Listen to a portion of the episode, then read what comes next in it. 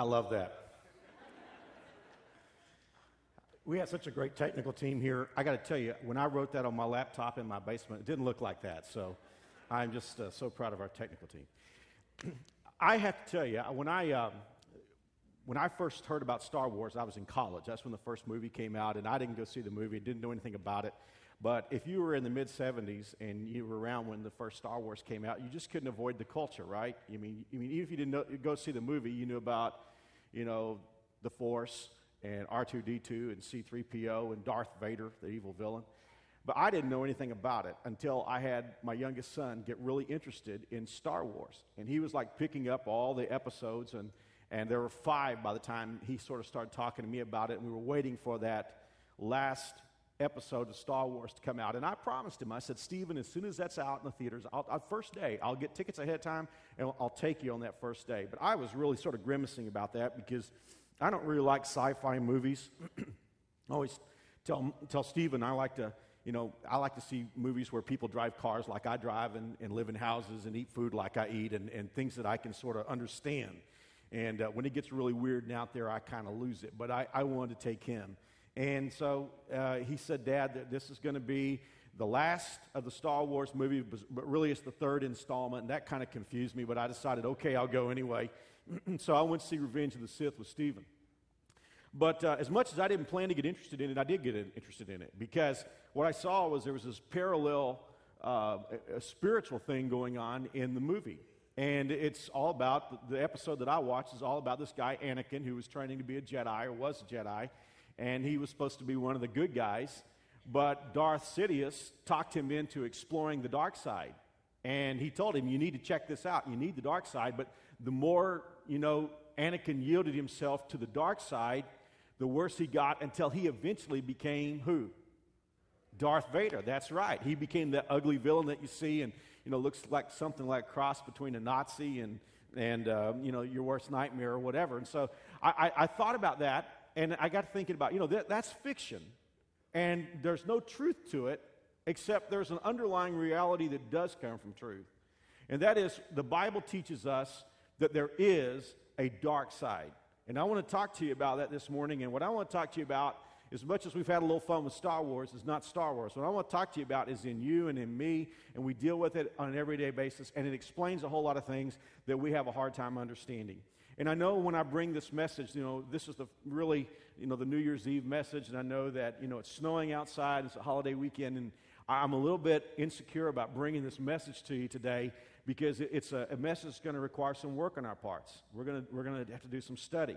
And the thing that is important to me to bring this message, and I prayed about it last night and before this service, and I'll pray about it before the 11 o'clock service, is what I'm going to talk about today isn't something that you hear a lot about in church. And I don't know why why ministers don't talk about it a lot. Maybe because it's complicated, and maybe because it's just something that we shrink back from, but it's so important. In fact, I'll tell you, tell you something today, and I mean this with all my heart. If you don't have the piece of the puzzle that I'm going to bring to you today, you'll have a very, very difficult time. In fact, let's just go ahead and say the obvious. You'll have an impossible time understanding life. If, if you don't have the piece of the puzzle that we're going to talk about today, you're going to be walking away, shrugging your shoulders, and saying, I don't understand it all. Even if you follow Jesus, you're going to have a hard time understanding what you see out there in life. And you'll always sort of be covering over in your thinking this obvious truth that we're going to talk about today. Let me, let me say this to you. How many times do we watch something happen in the culture? The culture will set a man or woman up as a hero, somebody to look up to, some sort of cultural icon. And then that person will slip and fall into some kind of disappointing thing that makes us all sad, and we have a hard time believing that something like that could happen in this person's life. And what, what do we think at that point? We think that person is a hypocrite. What is a hypocrite?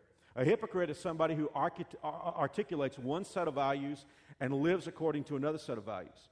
In other words, we think when, when somebody like really slips up, you know, a Richard Nixon or Bill Clinton in politics, or whether we're talking about some high profile entertainer or we're talking about somebody even from the religious world, we just sort of figure that the problem with this guy or this girl is that all along they had a set of values that they were living their lives according to, and they were saying one thing, but they were doing another thing. And so we look at them, we say, that person's a hypocrite. And what we do at that moment is, as a culture, we pretty well throw that person away and we say, well, that person's just a bad person. Because deep inside, we have been taught, or at least life has led us to think this Good people do good things, and bad people do bad things. We thought this person was a good person, but we've discovered this person is a bad person. So we're going to wad them up and toss them in the trash. Because, why? Because they articulated one set of values, but they were living their life according to another set of values. Now, my question for us today is how sure of, of that are you? How sure are you that they really did live their lives according to the set of values that they held? How do you know that they lived, actually, they held good values, but they couldn't live according to the values that they held? And before you say, well, Mark, don't be too easy, could I ask you a question? Do you always live according to your values? I mean, the things that you do, are they always consistent with your values? It's always easy for us to knock somebody else who falls, who articulated one set of values and slipped and fell. And it's so easy for us to wad that person up and toss them away. But I want to ask you today are you living according to the values that you hold? Or in your more private moments, when nobody else is looking and nobody else is watching and nobody else knows what you're thinking, do you have a dark side? You know, I've been talking to you about high profile failures, and, and uh, last November, the, the Christian world was rocked by scandal. A pastor in Colorado, who was the head of the National Association of Evangelicals, was found in the worst kind of stuff. And man, it hit the newspapers, it hit the media, hit television. And everybody's saying, well, the guy's a hypocrite because evidently he's saying one thing in the pulpit, but he's living something else. But I want you to hear a piece of the letter he wrote to the congregation. I want you to think about how it bears on what I've been just discussing with you. Here's what he said I am a deceiver and a liar. There is a part of my life that is so repulsive and dark that I've been warring against it all of my adult life. For extended periods of time, I would enjoy victory and rejoice in freedom. Then, from time to time, the dirt that I thought was gone would resurface. And I would find myself thinking thoughts and experiencing desires, listen to this, that were contrary to everything I believe and teach. What Ted Haggard was saying is, I don't believe the values that I was living my life according to. I was holding one set of values in here, but I was living out something else. And I found it also interesting that he said there was a dark side to him. Now, most of us will never rise as high as the kind of people I'm talking about, nor will we ever fall as far. But we're in that little parenthesis also, because there's one side of us that holds a high standard of values, but there's also a dark side to each and every one of us. And I hope that doesn't come as news to you, but it's true. You have it, and I have it. You say, Well, I don't know that I have it. I'm really a pretty good person. Well, maybe you can give the rest of us some advice. But the good thing about it is, if you're one of those really cool people and you don't have a dark side, you're on the other team from Apostle Paul. I would say, just just my evaluation, and I'm not important, but as far as the people that I read about, probably the greatest man outside of Jesus Christ was Paul. I mean, God used him to take the, the gospel all over the world, three missionary journeys. He wrote 13 books out of the 27 books of the New Testament. He was an awesome guy.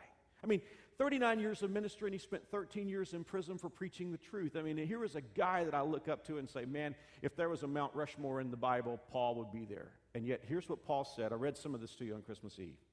In Romans 7, he said, I want to do what is right, but I can't. I want to do what is good, but I don't. Oh, can't and don't are interesting words there, right? I don't want to do what is wrong, but I do it anyway. But if I do what I don't want to do, I'm not really the one doing it. It is sin living in me that does it. I have discovered this principle of life that when I want to do what is right, I inevitably do what is wrong. I have God's law with all my I love God's law with all my heart, but and look at this. There is another power within me. Now, not just because we're, we're talking about Star Wars today, but you can read that word power, force but not in a good sense, in a negative sense. He said, There is another power within me. He didn't say it's my wife's fault or it's my kid's fault or it's the way I was brought up. He said, There is another force within me that is at war with my mind. This power makes me a slave to sin that is still within me. Now, my guess is this that in your heart of hearts, when Paul talks like that, I'm guessing you're thinking, I know what he means. I know what he means when he said, I want to do what's right, but I don't. I want to do what pleases God, but I can't seem to get there. See, that's why I'm saying it's so interesting that, you know, prevailing thought today is good people do good things, bad people do bad things. I know I may be a bad person now, but if I can just cover it up long enough, maybe I'll become a good person and I can start doing good things. And yet, what the Bible is teaching us this morning is that we have a dark side.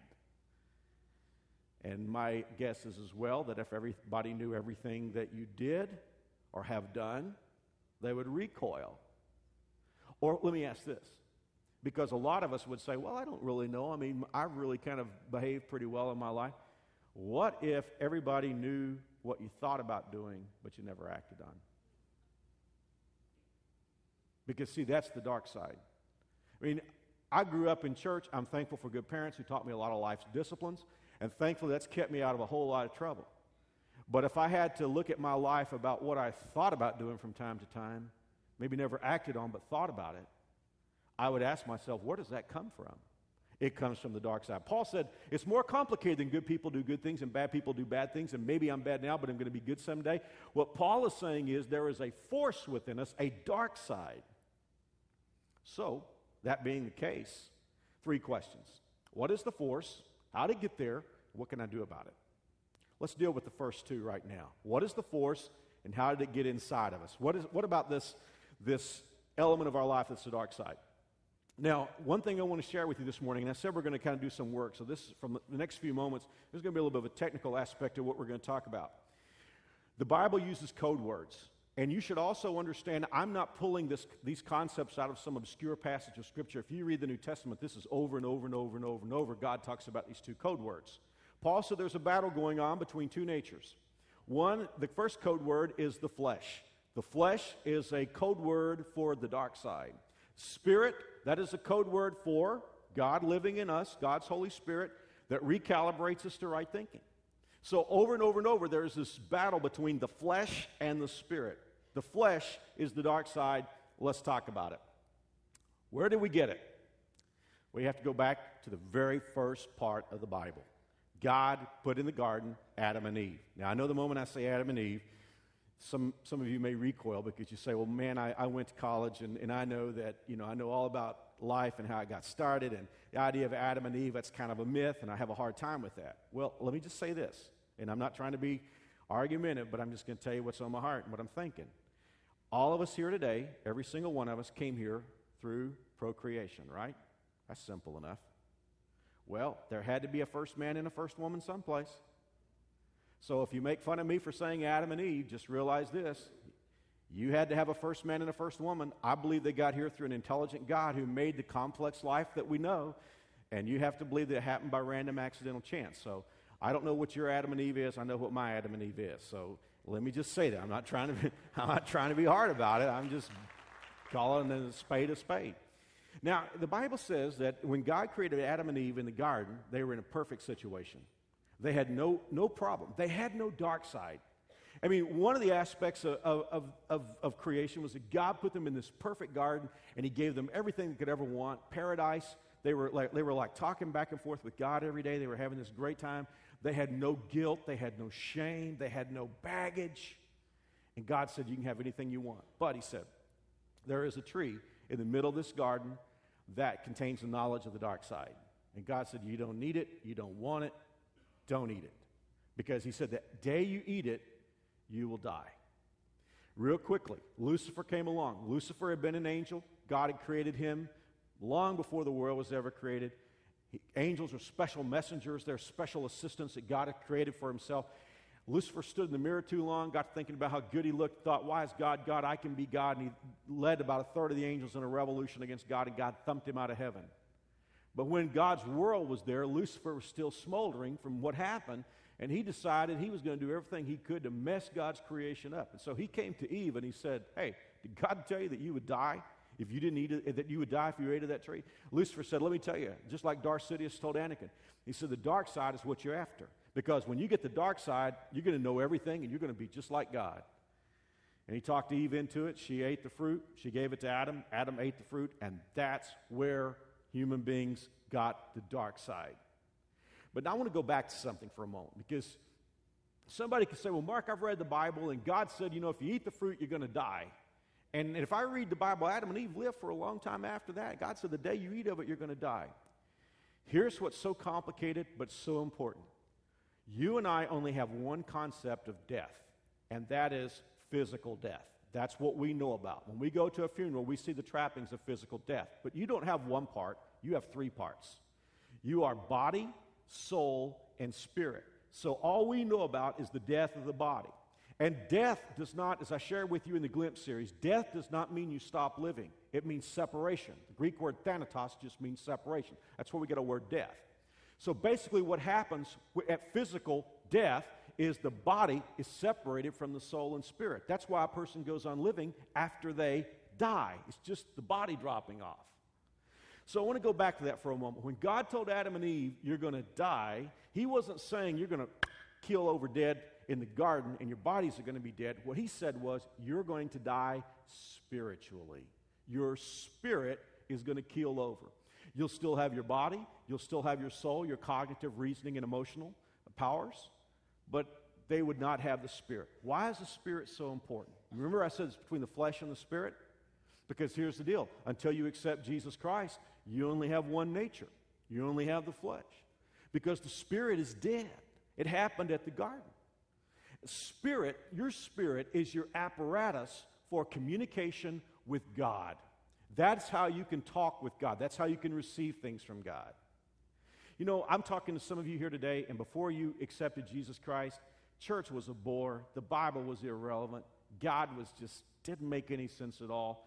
But there was a point at which you said, I don't have to understand everything, but I'm going to accept Jesus Christ as my Savior, and it just reoriented everything. Suddenly, you could go to church, and it was like God was talking to you. It was like you could read the Bible, and it was making sense. Why? Because you came spiritually alive. Suddenly, you have that apparatus for communication with God.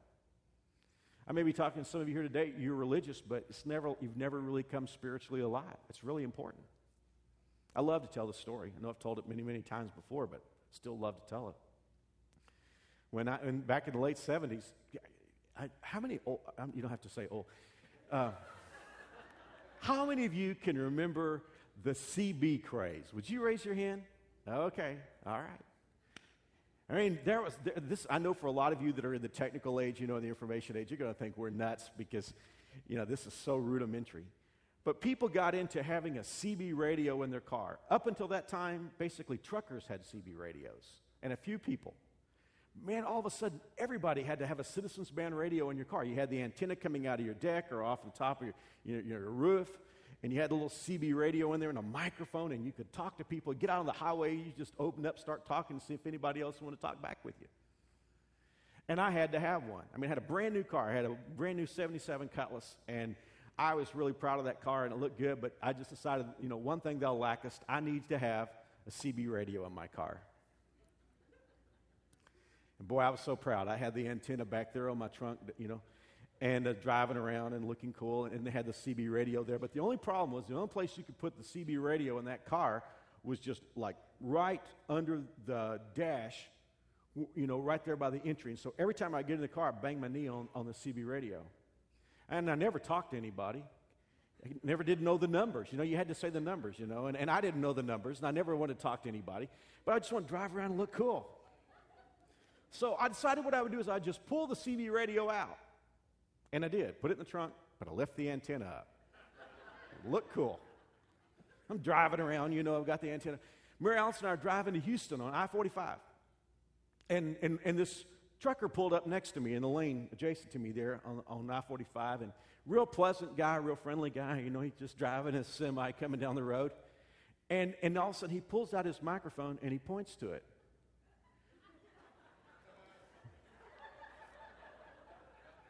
That's his way of telling me he wants to talk to me. And so he kept pointing to it and he honked his horn. But I can't talk to him. My CB's in the trunk. But I got the antenna. now, there are people like that today. You know, they go to church, they do a religious gig, and they may even have the antenna that says, I'm a follower of Jesus, but they've never come spiritually alive. I think I've probably pastored many, many people like that through the years. See, when Adam and Eve disobeyed God and they sinned, they died spiritually. There was no way to communicate with God anymore. They were alive physically, they were alive mentally and emotionally, but they did not have that spirit. All they had was the dark side. That's why the Bible says in 1 Corinthians 2, verse 14, the man without the Spirit does not accept the things that come from the Spirit of God, for they are foolishness to him, and he cannot understand them. Now, when Adam and Eve sinned, that was their problem, right? Wrong. That was your problem and my problem because they were the first parents. And just like sometimes parents will pass diseases on to their kids, Adam and Eve passed the dark side on to their children. I mean, read Genesis. I mean, one of their sons murdered another one of their sons. I mean, it was just a, from that point on, it was the dark side. And it spread. Listen to this Romans 5:12, one of the most important verses in your Bible. Therefore, as sin came into the world through one man, and death as the result of sin, so death spread to all men, no one being able to stop it or to escape its power because all sin. Now, somebody could be here today and you just say, Well, I don't think that's really fair that Adam and Eve could eat the fruit mess me up. Well, have you lived a perfect life? If you have, I guess you can throw it up in their faces. But the Bible says we all have a dark side. Nobody was able to stop it, nobody could resist its power. The dark side prevailed until one person came into our world. And that is why I was sharing with you all through, through the Christmas season. That's why it's good to put the lights on. That's why it's good to celebrate, because the dark side was there and none of us could stop it until he showed up. Now, I want to do something I don't normally do. I want to read a lengthy portion of text. But you got to hear this. This is just too good to shorten. Romans chapter 5, verse 14. What we're going to talk about is we're going to talk about Adam and we're going to talk about Jesus. What Adam's sin did to us and what Jesus did for us. So here we go. Now, Adam is a symbol, a representation of Christ who was yet to come. But there's a great difference between Adam's sin and God's gracious gift. For the sin of this one man, Adam, brought death to many. But even greater is God's wonderful grace and his gift of forgiveness to many through this other man, Jesus Christ. And the result of God's gracious gift is very different from the result of that one man's sin. For Adam's sin led to condemnation, but God's free gift leads to our being made right with God, even though we are guilty of many sins. For the sin of this one man, Adam, caused death to rule over many. But even greater is God's wonderful grace and his gift of righteousness. For all who receive it will live in triumph over sin and death through this one man, Jesus Christ. Yes, Adam's one sin brings condemnation for everyone, but Christ's one act of righteousness brings a right relationship with God and new life for everyone. Because one person disobeyed God, many became sinners. But because one other person obeyed God, many will be made righteous. I love that. Don't you give him glory today? you say, it's not fair that one man's sin could make me a sinner. That'd be true if I hadn't sinned. Let me tell you what's not fair. Let me tell you what's not equitable. Let me tell you what's not reasonable. It's not that one man's sin can make me a sinner. It's that one man's obedience can make me righteous. That's what's not fair. That's what's not reasonable. Now, for all of you who struggle from time to time to understand why did Jesus say you have to be born again? Why didn't he just say you need to be saved? For all of you who've wondered through the years, why did Jesus say you have to be born again? We're about to figure it out. In John 3, Jesus is talking to Nicodemus. He's the most religious man in Israel, but he's not saved. He's got an antenna on his deck, but he's not got any apparatus for communication with God. Jesus said to him, Flesh, remember the code word? Flesh gives birth to flesh, but the Spirit gives birth to spirit. You should not be surprised at my saying, You must be born again. That's why it makes all the sense in the world because you were born with the dark side. Flesh gives birth to flesh. And if you don't get born again, you'll ride that train all the way to the end. But God doesn't want you to do that. He wants you to be born of the Spirit so that your spirit will come alive and you'll have that apparatus for communication with God. And so here you are today. Many of us have accepted Jesus Christ. We've already determined to become a follower of Jesus. We have been born of the flesh and we have been born of the spirit. And we, we now have all three parts of us cooking and firing, and there we are. But I think I just left you with the obvious, didn't I? Because when God came along to birth you into his family and to make you new and to make you spiritually alive, he didn't take the dark side away. And that is why you do things and think things that amaze you. And you ask yourself, could I be a could I really be saved? How could a saved person think that way? How could a Christian do something like that? Well, that's the battle. That's why Paul said it's a battle going on all the time. He said, I want to please God, but I don't. I, would like to do right, but I can't. And I see this other force in me that's warring, battling my mind. I need to finish what Paul said a few moments ago. In Romans 7, same chapter that he, when he was talking about, I'd like to do right, but I can't. He said, Oh, what a miserable person I am. Who will free me from this life that is dominated by sin and death? Thank God. The answer is Jesus Christ, my Lord. Amen. Let's get practical because I'm about out of time here. Let's get real practical. What do we do to deal with the dark side? I've told you how we got it or what it is, but let's deal with the third question right now. What do you do about the dark side? Because you're going to have it the rest of your physical life. As long as your body is alive, you will have the dark side. Four things. I don't usually like to give you lists, but these are four keys I just got to give you all four. Here's number one recognize the battlefield. If you don't realize you have a flesh and a spirit, you're always going to be puzzled about why you think the way you think. If something comes to your mind and you know it's cruddy and it's awful, you got to say, That is the dark side. That's my flesh. It's not God's spirit, it's the dark side. I'm born with that. I'm going to deal with that the rest of my life, but at least I know what's going on in my life. God hasn't abandoned me. God hasn't forgotten me. He's not going to write me out of his kingdom. I'm just dealing with the dark side. And I'm not saying give yourself permission to act on what the dark side says, but at least identify it. When, when, when, when the flesh comes up in your life, identify it, rebuke it for what it is, and say, That's, That is my flesh. Recognize the battlefield. And you know, it's really important at that moment to recognize that you are in a battle. Here's number two check out where you have your yield signs placed. This is where it gets complicated for me. I know what I'm about to say is true, but I'm not sure I could write a treatise on it.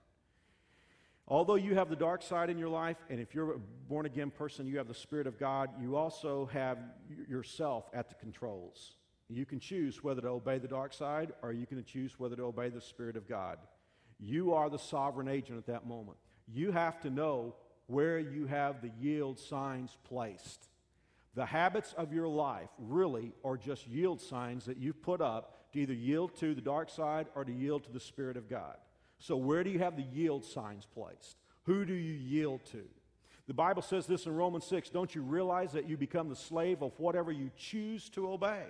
You can be a slave to sin, which leads to death, or you can choose to obey God, which leads to righteous living. So you and I have a choice to make. We can either yield to the impulses of the dark side or we can yield to the impulses of the Holy Spirit. But it is important for me to look at my life and say, where do I have the yield signs placed? Because my guess is if I look very closely at my life, I'm going to discover that there are, there are some places in my life where I have accommodated the dark side. I've just simply bought into it and said, okay, this is, I'll, I can not change. Maybe this is okay for me. Or there are places in my life where I have the yield sign placed to God. For instance, if you're if you regular and you attend church every weekend, that's because you've placed a yield sign right there and you've yielded to the Spirit of God. And that now has become routine in your life because you have that yield sign placed, to, placed there. If you read your Bible every day, if you pray every day, what you've done is you've just placed a yield sign by the Spirit of God, and every day you pass that sign and you just obey that. It's as simple as that. This is not rocket science. Where do you have the yield signs placed? Number three is huge. Don't accept a double life. Throughout my ministry, and really all my life, I guess, I've watched this happen. There are people that realize they have a dark side and they have God's Spirit living in them, and they just give up and say, Well, I guess I'm just going to have to accept the fact that I'm never going to change. And they begin at that moment to live a double life. That's where dishonesty and hypocrisy comes in. You know, you, you just never accept a double life. Now, be honest. I mean, so, God can always do business with honest people. If you say, God, I'm, I'm struggling with substance abuse here, I thought I had it licked, but it's back. Or God, I, you know, I, I, I, lost my temper and I cussed and I said some things that shouldn't come out of a Christian's mouth. I mean, you go tell God, don't accept a double life. Don't accept the fact that, well, I guess I'm just going to talk filthy when I'm at work, but I'm going to clean up my act when I'm in church. No. It'd be, it'd be better just come here to church and tell us, hey, you know what? I'm really struggling to get, get my act right. I mean, we can deal with that because all of us have a dark side. What we can't deal with, what the family of God can't deal with, and what you can't live with is accepting a dark side in your life and having that just be the norm and then switching over and living some other life. God can always do business with honest people. Don't accept a double life.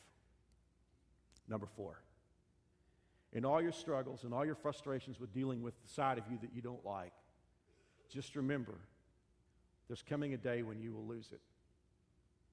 That is why you and I have to die physically. Or if the rapture takes place, that is why, as 1 Corinthians 15 says, we have to be changed before we can go. We have to drop that dark side off. And that will happen whenever you die or whenever Jesus comes back. And I got to tell you, folks, I'm looking forward to the day when I won't have to deal with the side of me that I don't like very much. When that force, when that power, when that compulsion that I wrestle with every day of my life, when it's over, I'm going to be happy. And throughout eternity, you'll live without it. Now, I want to talk to you about one thing, and I'll be through. What happens with our culture when somebody falls? We wad them up and we throw them away. Whether we're talking about a political candidate or we're talking about a sports figure or entertainment figure, we just say, we thought this person was good, but now we see he's bad. So wad him up and throw him away. Do you know why our culture does that? It's because they can't do anything with that person. Our culture doesn't know what to do with people who act out on the dark side, even though we all do. But the thing I love about Jesus, he doesn't throw people away when they fall. Because we've all fallen, haven't we? He knows what to do. That's why I hope when you come into this church, I hope that you don't feel rejection. Whatever you've done, wherever you've been, whatever you've felt, you know, I hope that you don't feel like we don't want you because I guarantee you, every person in this place, including your pastor, has a dark side and has things in our lives that we wish weren't there. But the good news is there is somebody that we worship who can do something with your dark side. He can wash your sins away. He can forgive you. He can put his spirit within you. And yes, you'll have a battle. But as Paul said, ultimately, we're going to have victory because we'll have victory through Jesus. We fell through Adam. We rise through Jesus Christ.